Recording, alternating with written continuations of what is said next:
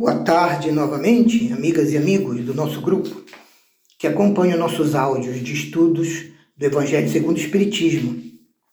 Continuemos as nossas sugestões de entendimento sobre o capítulo 16. Não se pode servir a Deus e a Mamon simultaneamente.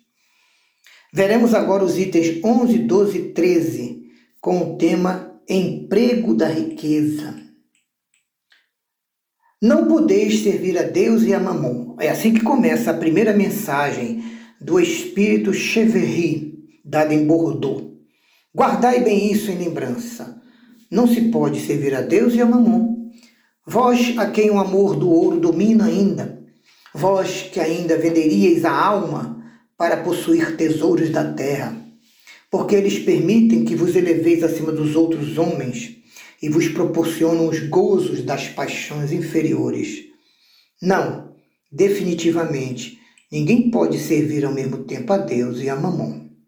Então, se ainda sentis na vossa alma o domínio pelas cobiças da carne, dai-vos pressa em alijar esse jugo que vos oprime.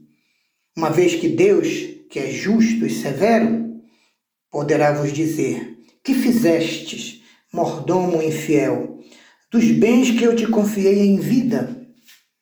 Esse poderoso agente e dispensador da caridade, vós o empregastes exclusivamente nas vossas satisfações e paixões pessoais. Qual é então o melhor emprego que se pode dar à riqueza? Pergunta o irmão que escreve esta mensagem. A solução dessa questão está na aplicação das palavras de Jesus: Amai a Deus sobre todas as coisas e amai o próximo como a vós mesmos. Amai-vos uns aos outros. Elas guardam o segredo do bom emprego das riquezas. Aquele que se acha animado desse amor a Deus e ao próximo tem na riqueza toda traçada uma linha de proceder no campo do bem e do amor ao próximo. O emprego da riqueza que mais apraz a Deus está justamente nessa prática do bem e da caridade. Mas aqui não nos referimos a uma caridade fria e egoísta de entregar, entregar coisas que não nos, não nos fazem falta, que consiste em espalhar ao nosso redor o supérfluo de uma existência toda dourada. Estamos nos referindo a uma caridade plena de amor, que procura sinceramente a dor e o sofrimento do próximo para ajudá-los, para serenar as suas almas, sem as humilhar. Ó oh, rico, dá do, do que te sobra, mas faze mais um pouquinho. Dá um pouco mais do que te é necessário, porquanto o de que necessitas ainda é supérfluo para ti, mas para o pobre é o essencial.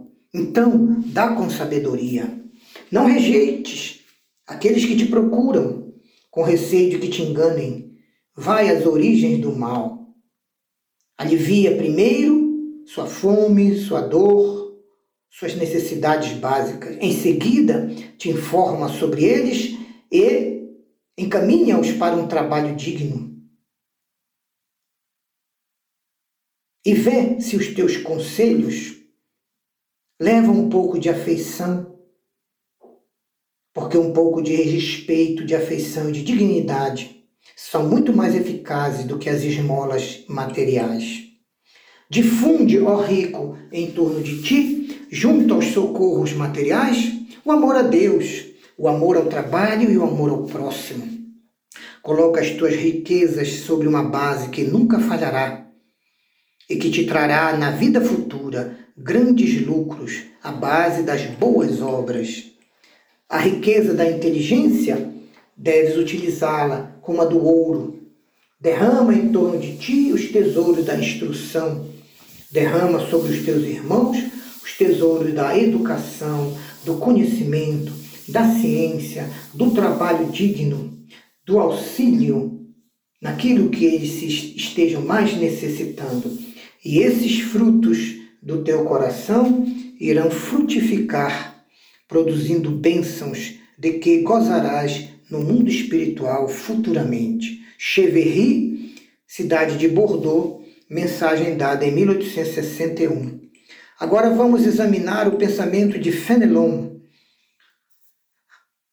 na, no item 12 do mesmo capítulo, que diz assim: Quando eu considero a brevidade da vida, me impressiona realmente a incessante preocupação de que é, para vós, objeto, o bem-estar material, enquanto que vós dais tão pouca importância ao vosso aperfeiçoamento moral, a que pouco ou nenhum tempo consagrais, mas que, no entanto, é isso que realmente importa para a nossa vida futura e para a eternidade. Muitos pensam tratar-se a riqueza de uma questão de altos interesses para a humanidade, quando na verdade se trata, muitas vezes, de cada um querer buscar a satisfação de suas necessidades exageradas, de suas vaidades e dos seus excessos na luxúria, no orgulho, no egoísmo. Ora, quantos tormentos um homem passa em várias noites de insônia para aumentar os seus bens, que já são mais do que suficientes. Frequentemente, diz Fenelon, vemos pessoas escravizadas a penosos trabalhos, só pelo desejo incontrolável de possuir a riqueza e ter os gozos que ela proporciona na vida material. E até muitos se vangloriam de terem vivido uma existência de sacrifícios e de lutas para juntarem dinheiros, recursos e bens que nunca serão de sua propriedade, pois que são apenas usufrutuários, administradores dos bens de Deus. Como são insensatos! Credes realmente que vos serão levados em conta os cuidados e os esforços que despendeis movidos pelo egoísmo, pelo orgulho, pela cupidez? enquanto negligenciais do vosso futuro espiritual, bem como dos deveres que a solidariedade fraterna impõe a todos os que gozam das vantagens da riqueza na vida terrena? Unicamente, unicamente no vosso corpo tendes pensado, no seu bem-estar, nos seus prazeres, que são objeto exclusivo da vossa ação egoística. Ora, não é muito inteligente a vossa decisão, pois pelo corpo que morre, desprezais o vosso espírito que vive para sempre. Por isso a vossa personalidade se tornou o vosso tirano. Ela dirige o vosso espírito, que é o seu escravo. Será esse o objetivo da existência que Deus a todos nos concedeu? Sendo o homem o depositário e administrador dos bens que Deus lhe pôs nas mãos, severas contas lhe serão pedidas do emprego dado à sua riqueza, em virtude do seu livre-arbítrio. O pior uso que se pode dar à riqueza é aplicá-la somente na nossa satisfação pessoal. O bom uso que se pode dar à riqueza, ao contrário, ocorre todas as vezes que deles resulta um benefício qualquer para os nossos semelhantes. O merecimento de cada um, então, está no sacrifício que se impõe a si mesmo. A beneficência é apenas um modo de empregar a riqueza. Ela dá alívio à miséria presente e urgente. Aplaca a fome, preserva do frio, proporciona abrigo àqueles que nada têm aqueles que vivem em situação de abandono e de rua. É dever igualmente imperioso e meritório do, de todos os homens da sociedade prevenir essas misérias.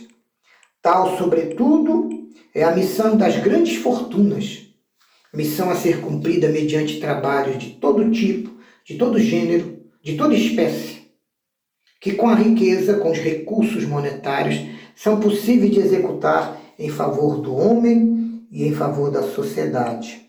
Pelo fato dos ricos tirarem proveito desses trabalhos, não deixa de existir o bem resultante deles, pois criando o trabalho se desenvolve a inteligência e se dá dignidade ao homem, podendo ele que ganhe, podendo ele dizer que ganha o pão com o suor do seu rosto, enquanto que uma esmola continuada humilha e degrada a criatura humana.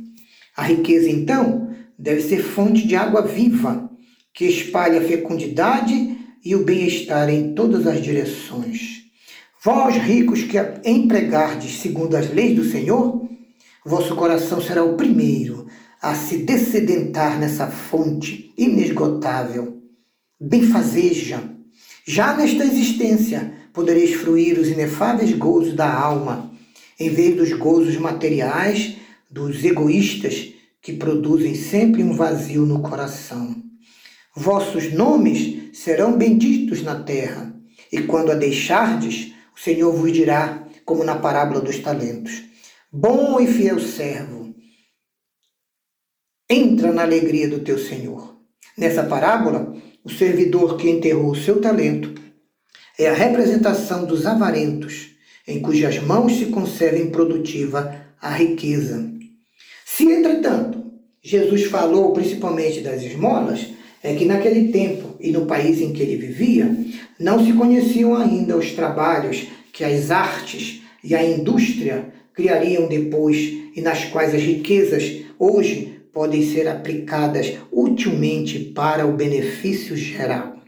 Por fim, a todos os que podem dar, pouco ou muito, diz Fenelon, dai, pois, esmola quando for preciso, mas, tanto quanto possível, convertei-a em um salário digno, em um trabalho edificante, a fim de que aquele que a receba nunca jamais se envergonhe dela. Fenelon Argel, 1860. E assim nós encerramos mais um áudio de estudos, meus irmãos, agradecendo a todos que nos ouvem, nos ajudam com seus bons pensamentos. Desejamos que a luz do Evangelho e o amor do Cristo continuem a iluminar nossos caminhos e nossos passos na vida, hoje e sempre, graças a Deus.